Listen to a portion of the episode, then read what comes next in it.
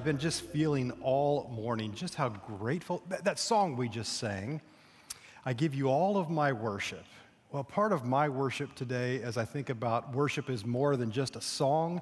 Worship is what I bring to God all week long. And in that moment, I was just bringing gratitude. I'm so grateful that I get to be a part of a church family that loves well, that cares well.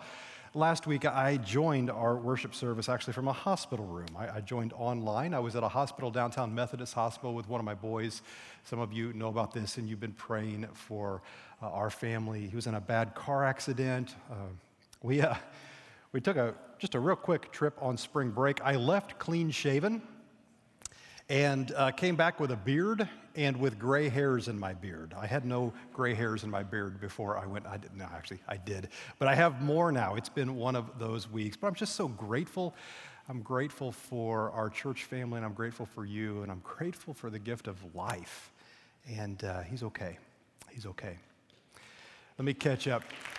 Yeah, thank you.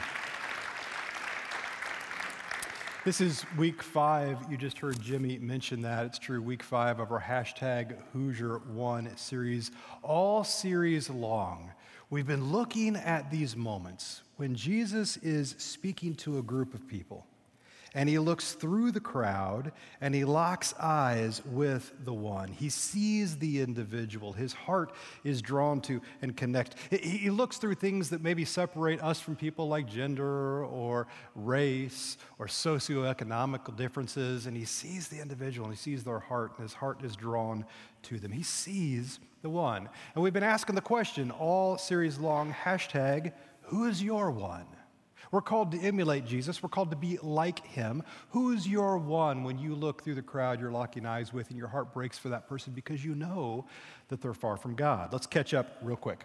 The first sermon of this series, we talked about the right one, as if that's such a thing. Everyone. Jesus would desire to call all men and women to himself. The right one. The next week, we looked at the wrong one, kind of spun that on its head. No one is wrong. If they're far from God, God desires us to go after them and to pursue them. Then the next week, we talked about the obvious one last week. Maybe some of you were on spring break last week, and I've even seen pictures today of people driving back from spring break that are joining us online as they drive back. Maybe you were out last week and you missed last week the, uh, the invisible one. We talked about, uh, well, we went down on location to Wheeler Mission. We talked about the plight of homelessness. This is one of our Where in the World pop up sermon series.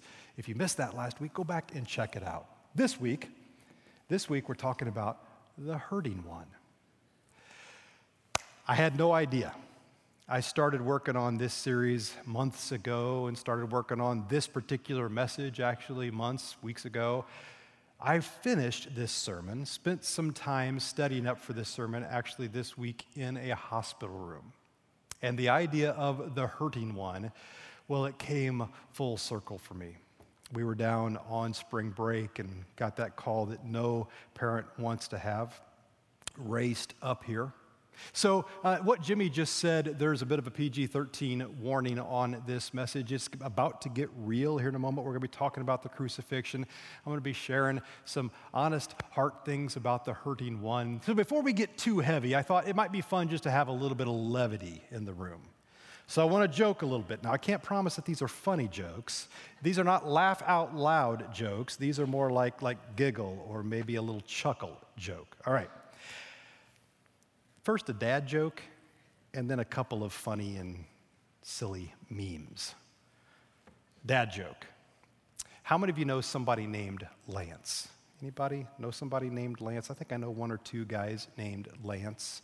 Lance is an uncommon name nowadays. In medieval times, though, people were called Lance a lot.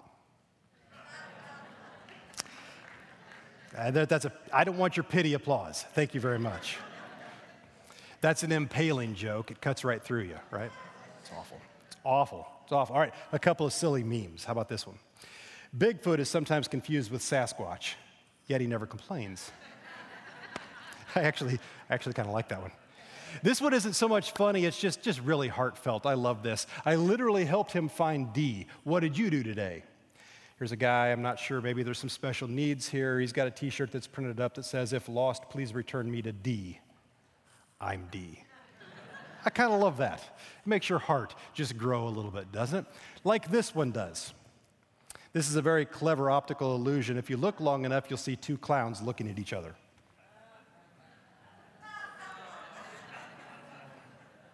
I just wait a little bit for you to catch up.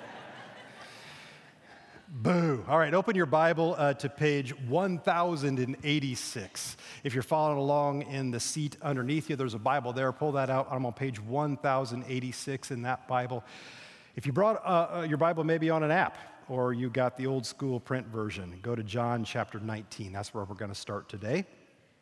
This week is all about hurt. Hashtag Who's Your One, the hurting one. This week, all around the globe, Christians everywhere are celebrating the week of our Lord's Passion, Holy Week. It begins in your Bible with a triumphal entry. It ends with a dark Saturday and a silent grave. Man, when I look around the crucifixion scene, uh, we, we see victory in hindsight, right? That's because we have 2,000 years of processing, 2,000 years of church history. Some of us have a lifetime of processing that news. We're not reading the story maybe for the first time. We're looking at it in hindsight. We know the truth that Jesus beats the power of Satan, sin, death, and hell. He raises from the grave. Don't miss next week. Don't miss, next Sunday. Who are you bringing with you to Easter services as we celebrate the truth? The, the, the power of the resurrection begins with a crucifixion. But you don't have power in the crucifixion until there's a resurrection. We look backwards. We know the end of the story, but when we look around the crucifixion scene, the people who are living the truth of that reality in that moment, oh my goodness, we see a lot of hurt. Specifically today, here's the outline for the sermon today. We're going to talk about a good girl, we're going to talk about a bad boy, and then we're going to look at the solution to the problem. Fair enough? A good girl, a bad boy, then a solution to the problem. Ready? If you're taking notes, write this down. Let's first talk about a good girl. If you're taking notes, write this down Mary. Mary hurt. Mary was hurting when we look at the scene of the crucifixion. Jesus dies on the cross for our sins. Mary is a mom and she's looking up at a bloody and a beaten version of the boy that she raised. Mary hurt. I'm in John chapter 19. Let's read this together. Near the cross of Jesus stood his mama. His mother was right there. His and his mother's sister Mary, the wife of Clopas, and Mary Magdalene. There's a whole bunch of Marys. The scene is lousy with Mary's. When Jesus saw his mother there and the disciple whom he loved standing nearby, he looks through the crowd and he locks eyes with the one. Are you ready for it? Here it is. He said to his mother, Dear woman, here is your son. Mom, I see you. I look through this crowd and I lock eyes with the hurting one. I see you, mom. And to the disciple, this is John. He says, Here is your mother. In other words, he's saying, Listen, she needs somebody. Here's the social contract that's going to take place here. I want you to care for her after I can't do it anymore. And from that time on, this disciple took her into his home. Mary hurt. Can you imagine the pain that she must have been feeling? I don't know if I can, actually. Uh, this past week, I uh, watched my wife. I told you a bit of the story. We were down in Gatlinburg, actually. We had taken a, just a brief spring break trip. We had done some hiking up in the Smoky Mountains, and uh, I love that. That fuels my soul. We had decided to do one last hike, and we were getting ready to go up in, and we decided just this is God's providence at play. Like last minute, we decided we're not going to go into the park right now. We're going to go back to the hotel first. We're going to grab a couple things, then we're going to go hiking. I'm so glad this is what we did because had we gone up into the mountains when we said we were going to do it, we would have been out of cell service and we would not have received the phone call. We're back at the hotel. Dawn's phone rings, and it's Micah, our son. At least it's his phone.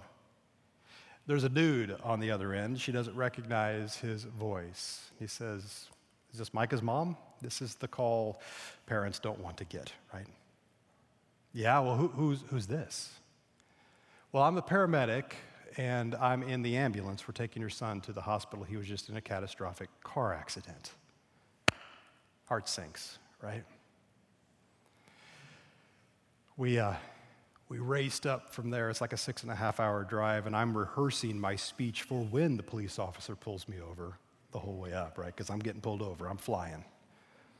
On the phone with doctors and medical staff, and I had a brother there and a sister in law there, and they were loving on him well. We got to talk to Micah, but for the first, I don't know, first half an hour, 45 minutes, I wasn't sure he'd made it. And I watched, I watched my wife loving on my son I took this picture during the week. This happened right after we got to see him with our eyes after a six and a half hour drive. And uh, I might frame that one. I love that picture. Mary. Mary's looking up at her firstborn, right? This child that she loved, nursed, cared for, grew up raised for God, actually for this moment. But that doesn't help the pain, I'm sure. The night before that day, the night before Friday on Thursday, I think that Mary might have even had a back row seat to the first communion service, in the upper room. And I think she was there for a lot of those pivotal moments between that moment and the time he's on the cross. Jesus left the upper room Thursday night. He crossed the Kidron Valley. I've got a picture here I want to show you. These are some first century steps next to a church called uh, St. Peter in Gallicantu. This means the rooster crowed. You can imagine why that church is there. It's said to be built at the location of the high priest house. And they excavated these about 100 years ago. These are steps that go all the way back to the first century, and scholars are pretty confident this would have been the way in and out of the city. And the night that Jesus walked from the upper room across the Kidron Valley to Gethsemane, this commercial olive press where his soul is pressed, he probably walked to and from that location on the way back under armed guard up these steps.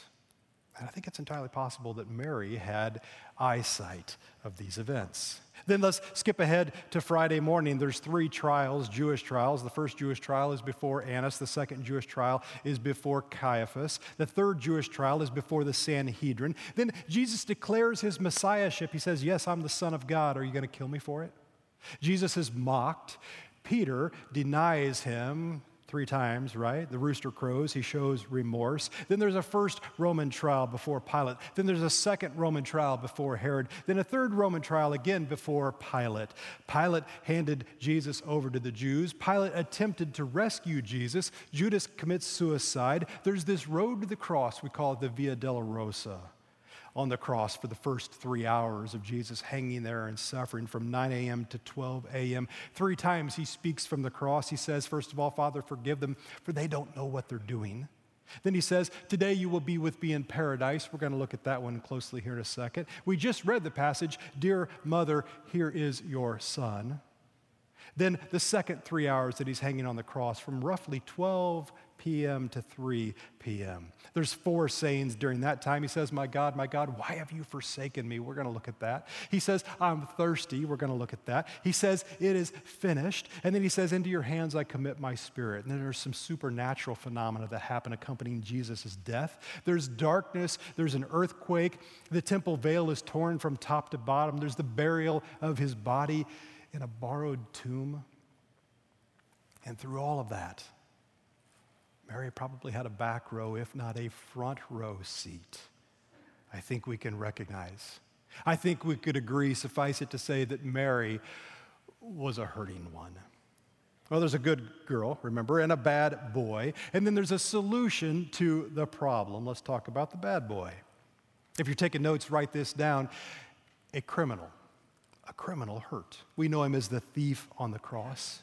You talk about the ultimate hashtag who's your one. Jesus looks through the crowd. Of course, he's going to lock eyes with the one who happens to be his mom, right? He loves her. His heart is drawn toward her. But you talk about the ultimate who's your one. he looks through the crowd and he locks eyes with the man deserving the first century equivalent of the electric chair. There's actually a crowd of people that are also hanging on crosses. Well, let's read the story if we can. This is Luke chapter 23. There was a written notice above Jesus which read, This is the King of the Jews. They're mocking him. One of the criminals, who also was hanging there, hurled insults at Jesus. Aren't you the Christ? Save yourself and us. He's being mocked not just by the crowd, but by another dude hanging on the cross next to him. But the other criminal on the other side of him rebuked him. Do you fear God? He said. Since you're under the same sentence, we're punished justly for we're getting what our deeds deserve. But this man, he's a believer. He's a believer, right? He believes in the power of Jesus. From the cross, he says, This man has done nothing wrong. Then he said, Jesus, remember me. Remember me when you come into your kingdom. And Jesus answered him, I tell you the truth. Today he looks through the crowd and he locks eyes with him and he sees not just what his eyes need, but he looks down into his soul. And he says, Today you'll be with me in paradise. Welcome home. I've always loved this story. This is a story of grace. This is a story of mercy. I love the story of the thief on the cross. We've been talking for five weeks now, asking the question who's your one? Who do you know who is far from God? Who do you know in your life, inside of your sphere of influence, that when you lay your head down on the pillow at night, when you close your eyes, who are you thinking about that you know who you know they're far from God? You know that their eternity is secured apart from God. Does that break your heart? Are you praying for them? Are you concerned for them? Who do you know who's in desperate need of God's grace? Listen, if God's grace is deep enough for the today you'll be with me on par- in paradise story, for a criminal who's dying because of his sins, if God's grace, grace is deep enough for that guy, whoever you're picturing right now, God's grace is sufficient for them. God's grace is sufficient for your one. So roll up your sleeves. Hashtag, who's your one? A good girl, a bad boy, and the solution to the problem. Let's start first with the solution, shall we? This won't come as any surprise to you if you've been around this church thing for any amount of time. You know that Jesus is the solution to whatever problem ails you. But when we look around the scene of the crucifixion, if you're taking notes, write this down Jesus. Jesus hurt. And that might be the understatement of the century. Jesus profoundly hurt. He hurt physically. I want to do something for the rest of the sermon time. When you came in, you probably almost sat down on the communion elements. If you're a guest with us today, you should know that this is something that we do every week at Venture. We do this because it's important to be reminded of our brokenness and His forgiveness. There are some communion elements. I'd invite you right now just to grab those and to maybe hold them in your hand. You might even want to hold these for the rest of the sermon. We're going to take communion at the end of the message, but let's, let's pour some meaning into these, shall we? Jesus himself said, This is my body broken for you. He said, This is my blood shed for you. Jesus looks through the crowd and he locks eyes with the individual and through a lens of redemption. That's, that's you, my friend. We do this every week, and it's important we do it every week, but sometimes I wonder if it becomes a bit commonplace. Let's pour some meaning in the truth that Jesus hurt physically. I reread an article this past week. I do this just about every year during this season. There's an article that was written in a medical journal back in the 60s, and it's been republished a few different times. I spent this past week in a hospital hearing all kinds of medical jargon. Uh, we were dismissed from the hospital last week. We're going back for a surgery tomorrow with Micah. But Dawn was looking at his discharge papers yesterday, and there's some medical language in there. And she was actually Googling, looking up the words, and she's like, He did have a punctured lung. That's what this word means. If you've ever spent time around doctors, there's some pretty heavy words, and they're, they're important because they describe physiologically exactly what's happening. Well, several years ago, a group of physicians got together and they read the text. They read the Bible story, and they said, through a medical lens, this is what would have been happening. This is exactly how Jesus would have hurt on the cross as you look at those communion elements. Listen to this, internalize this. Think about your sin, even from this past week, that did this to him. Because crucifixion was the most painful death ever invented by man. And it's, it's actually where we get the word excruciating. That comes from crucifixion. It was reserved primarily for the most vicious of male criminals. Jesus had actually refused some anesthetic wine you and I, we go into the hospital, they give us morphine or something like that. In the first century, it was this spiced anesthetic wine. It was offered to him by Roman soldiers, but he refused it because of the promise that he made the day before in the upper room. Let's read that together. Matthew chapter 26, he said to his disciples, But I say to you, I will not eat or drink of this fruit of the vine from now or until that day when I drink it new with you in my Father's kingdom.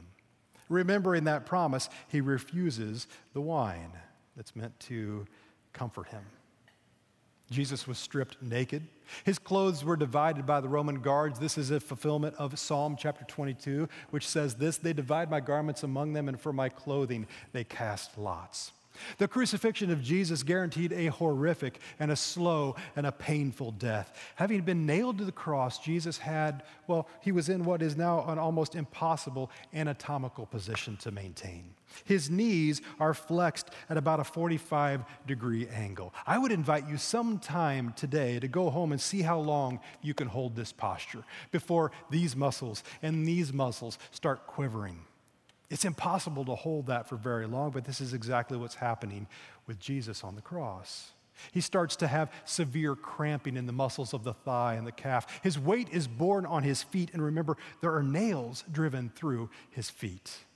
The strength of the muscles of Jesus' limbs would, lower limbs would have tired, and the weight of his whole body would have been transferred to his wrists, his arms, and his shoulders. And within just a few minutes of being on the cross, his shoulders would have dislocated. And then moments later, his elbows and his wrists would have been dislocated. Actually, they look at crucifixion victims, and oftentimes those uh, arms end up about nine inches longer than where they started. This prophecy, this fulfilled a prophecy in Psalm 22, verse 14. Check this out. I poured out like water, and all my bones are out of joint. After Jesus' wrists and elbows and shoulders were dislocated, the weight of the body on his upper limbs would have caused all kinds of force here in the pectoral muscles of his rib cage. This would have had other effects. It would have affected his diaphragm and his ability to breathe. It would have been, uh, his rib cage would have been pulled upwards and outward in an unnatural state. In order to exhale, Jesus was physiologically uh, required to force his body up. So, in order to breathe out, he had to push down on the nails driven through his feet to raise his body up about 12 inches. Crucifixion is a, a medical catastrophe. The problem is, Jesus could not easily push down on the nails because, again, his feet are at a 40, or his legs are at a 45 degree angle. He's extremely fatigued and he's cramping. This is a bad position to be in. Unlike a Hollywood movie that shows a crucifixion, the victim was extremely active. They constantly had to raise and lower themselves to force air in and out of their lungs. They were in excruciating pain. And he had probably absolute terror of asphyxiation. After six hours, he would have been absolutely exhausted. But within minutes of crucifixion, Jesus became severely short of breath. The pain from the two shattered median nerves in his wrists exploded with every movement. Jesus was covered in blood and sweat. The blood was a result of scourging. This had nearly killed him. And the sweat was a result of his violent, involuntary attempts to expire air from his lungs. He's completely naked. The leaders of the Jews and the crowds and the thieves on both sides of him were jeering and swearing and laughing at him. And in addition to this, we already talked about this, his own mama is watching this. Physiologically, Jesus' body was undergoing a series of catastrophic and terminal events. This is medical language. Here's a word he couldn't ma- maintain uh, adequate ventilation of his lungs. He's now in a state of hypoventilation. And his blood oxygen level begins to fall, and he develops hypoxia. This is low blood oxygen. In addition to this, uh, he's got uh, his blood uh, carbon dioxide, CO2 levels begin to rise. This is known as hypercapnia. His heart begins to beat faster. Hypoxia, this is too little oxygen, and hypercapnia, this is too much CO2, and his heart's beating faster and faster, and he develops what's called tachycardia. Actually, his heart's beating so fast that he's probably hitting about 220 beats per minute. This is not sustainable. He's not drunk anything for 15 hours since 6 p.m. the night before. He'd endured a scourging which had nearly killed him. By noon, Jesus' heart probably began to fail, and his lungs probably began to fill up with pulmonary edema. This exacerbates his breathing. It's already compromised. He's in heart failure and respiratory failure. He said, I thirst because his body was crying out for fluids. He was in desperate need at this point, medically speaking, of an intravenous infusion of blood and, plasma to save his life. But he couldn't breathe properly, and he was so slowly suffocating to death. Blood and plasma gathered in the space around his heart, his heart called the pericardium. And this fluid around his heart caused cardiac tamponade, prevented his heart from beating properly. And I want to read this to you because of the increasing physiological demands on Jesus' heart and the advanced state of, I'm going to mess with this one up, hemopericardium. Jesus probably eventually sustained cardiac rupture. In layman's terms, his heart literally burst. And this was probably the cause of his death. Oftentimes, it would take up to nine days for somebody to die on the cross. When the Romans wanted to expedite death, though, they would simply break the legs of the victim. They had a word for this. It was called crucifragium, and they would suffocate that person then in a matter of minutes. But at about three o'clock in the afternoon, Jesus said, it is finished. And at that moment, he gave up his spirit and he died. So when the Roman soldiers came to break his legs, he was already dead. Not a, bo- a, bone in his body is broken. Actually, let's read the text here together. This is the Gospel of John, chapter 19. These things happened so that the scripture would be fulfilled. Not one of his bones will be broken. And as another scripture says, they will look on the one they have pierced. Jesus died after six hours of the most excruciating and terrifying torture ever invented. Jesus died so that ordinary people like you and me could get to heaven. I think we can agree. He was hurting physically. But maybe more profoundly, he was hurting spiritually. We just talked about this as the blood and the plasma fills up around his heart and the pericardium, that sac surrounding the heart. Jesus died of a broken heart, literally and spiritually. Because maybe for the first time ever in his existence, he has this separation from a holy Father in heaven who cannot be near sin. Because you see at the cross, Jesus bore the weight of the world's sins on his shoulders, and a holy God had to turn away. This is why we read in the text what happens next. From the sixth hour until the ninth hour, darkness came over all the land. About the ninth hour, Jesus cried out in a loud voice, My God, my God, why have you forsaken me? Because God had to turn his back on the sin that hangs on the cross. 2 Corinthians chapter 5 verse 21 puts it this way God made him who had no sin to become sin for us so that in him we might become the righteousness of God.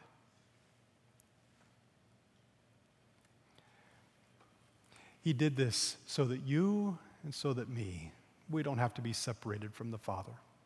Because Jesus recognized Remember, there's a good girl, a bad boy. There's the solution. We just talked about that. That's Jesus himself. The solution to the problem. What's the problem? The whole world was hurting. The whole world was hurting. And like I said, I want communion today to be viewed as elongated. I want to start now thinking about communion. We talked about the solution. Let's focus on the problem as well. The Bible doesn't chronicle much of what happened next, but here's what we do know. We see that the whole world is hurting as we read here in the text. Let's go ahead and go to Matthew chapter 27. When Jesus had cried out again in a loud voice, he gave up his spirit. At that moment, the curtain of the temple was torn in two from the top to the bottom. The earth shook and the rocks split. The whole world is affected by this. I have a picture that I want to show you. In my opinion, the crucifixion happened, Golgotha, was the space about 300 years later, the church built a church building on top of that space. It's called the Church of the Holy Sepulchre. And if you walk through the Church of the Holy Sepulchre, there's a space underneath the place that they venerate as Golgotha. There's a place there where you can literally look through this wall and you can see the rock behind it where the earth has split there. Now, we don't know for sure. That might have happened before the crucifixion, it might have happened from an earthquake after the crucifixion. But here's what we do know when Jesus died on the cross, it profoundly changed things, including the people that were there to be eyewitnesses to that moment. Check out this passage. Matthew chapter 27, when the centurion and those with him who were guarding Jesus at the cross saw the earthquake and all that had happened, they were terrified and they exclaimed, Surely, surely he was the Son of God.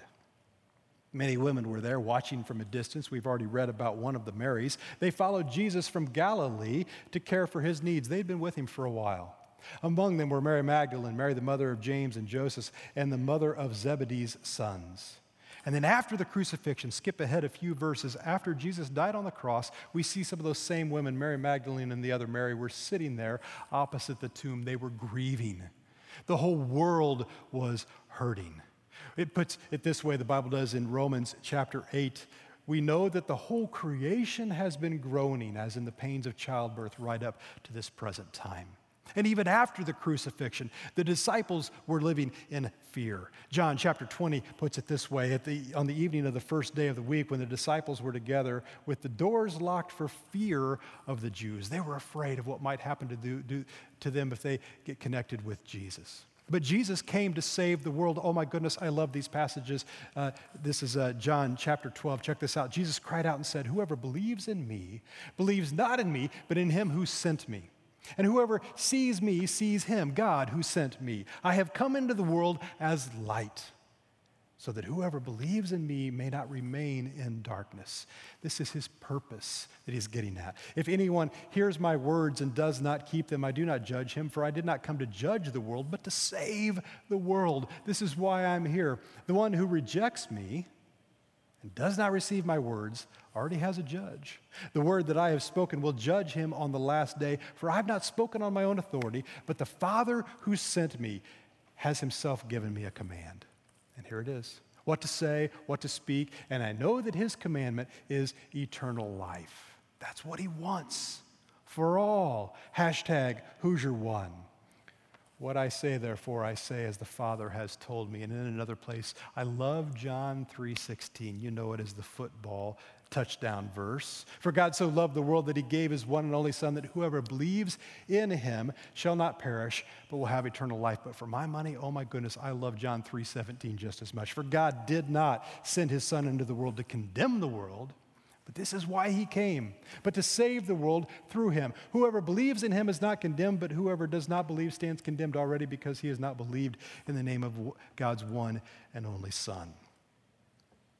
There's a good girl there's a bad boy. And there's the solution to the problem. Well, what's the problem? Well, we already said, right? It's that the world was hurting. But you and I, we know this. We still live in this broken and fallen world. We know this is true, that the whole world still is hurting. But there's a great physician that'll cure what ails you. Hashtag Who's Your One. Oh my goodness, it's our job to recognize that truth and to radiate God's love to anybody that we come in contact with. So, can I real quick give you a three step process to that? Number one, don't be afraid to share your hurt. Don't be afraid to share what is hurting you. Something happens in that social contract. When you're honest with somebody and you look through the crowd and you lock eyes with them and you're able to tell them, this is where I'm hurting, this is where I'm in pain, something happens in that moment. People are drawn to that level of transparency. So, can I just encourage you? Be real. Romans chapter 12 talks about this in the lens of hypocrisy. Love is, must be free of hypocrisy. So be real with people. Share your hurt with them. Number two, share their hurt. Share their hurt.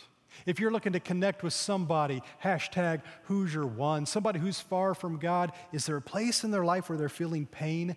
Maybe that's an opportunity for the gospel to penetrate through you. Real quick, let me give you five specific ways you might want to write these down. These are pretty important if you want to share their hurt.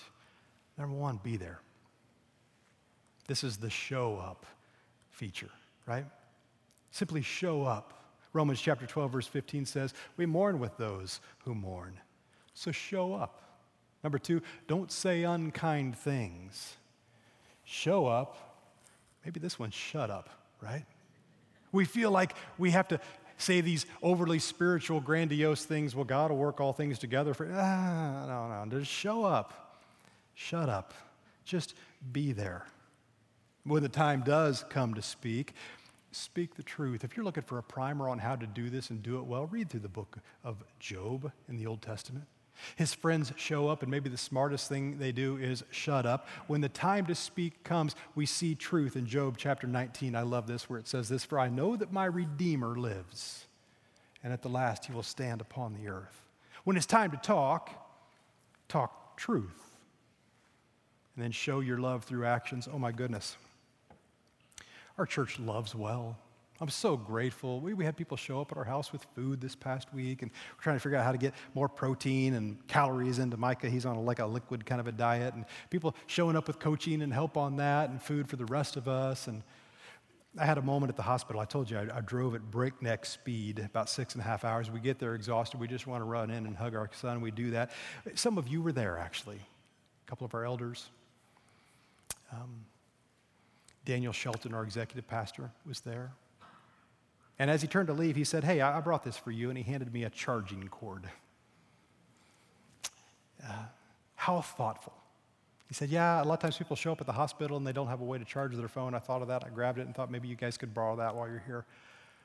Man, the heart behind that gesture, showing love through actions.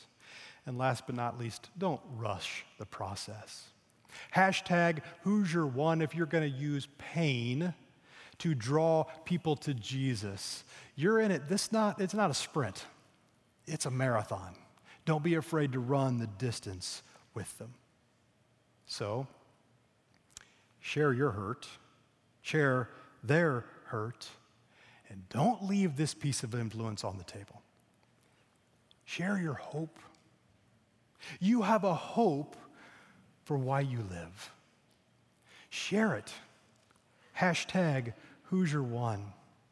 Oh my goodness, this past week in the hospital, I, found myself on an elevator or down in the cafeteria, and I'm just looking around. I'm looking through the crowd. I'm locking eyes with individuals, and all I can think of is, man, there's a temporary, there's a blurry line. There's a blurry line between this life and the life to come. And as I'm looking at people, I'm thinking, do you know Jesus?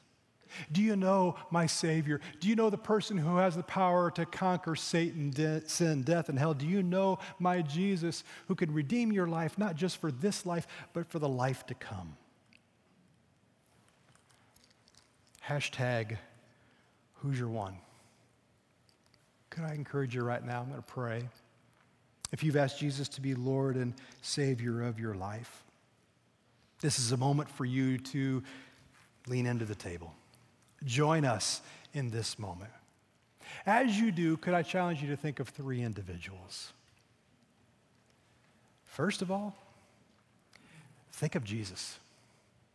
We just talked about the pain, the hurt that he endured on the cross, physically, spiritually. So, first of all, th- think of Jesus, his body broken, his blood shed Second of all, think of you. Think of this past week. What did you do this past week through the lens of sin that contributed to his body broken and his blood shed? And then repent. Ask for forgiveness. But could I invite you to think of a third individual? Hashtag who's your one? Who is that person that you're thinking of? Listen, we've been talking about this for five weeks. If the I know, my God, the Holy Spirit has prompted you. There's been somebody that you've thought of. Would you simply pray for them right now? Think of Jesus. Think of you. And let your heart be broken for them as well invite them to join us for Easter next week. We're going to talk about the good news, the gospel that Jesus won. He rose up from the grave. Invest in them. Invite them to come here to be a part of that celebration. Would you pray with me? God, in this moment, your gospel is big. It covers a world a world that was hurting and a world that is hurting, and each of us knows somebody who is wrapped up in that hurt. As we think about, oh, I even hesitate to use the word celebrate, your body broken and your blood shed, Lord, as we remember it draws us to worship and it draws us with motivation to bring just one more, just one more, just one more into your heaven. And it's in your name, in Jesus' name, as we begin this process. And when we're done, we're going to take this communion into our bodies and celebrate your forgiveness. And we worship you now in this moment.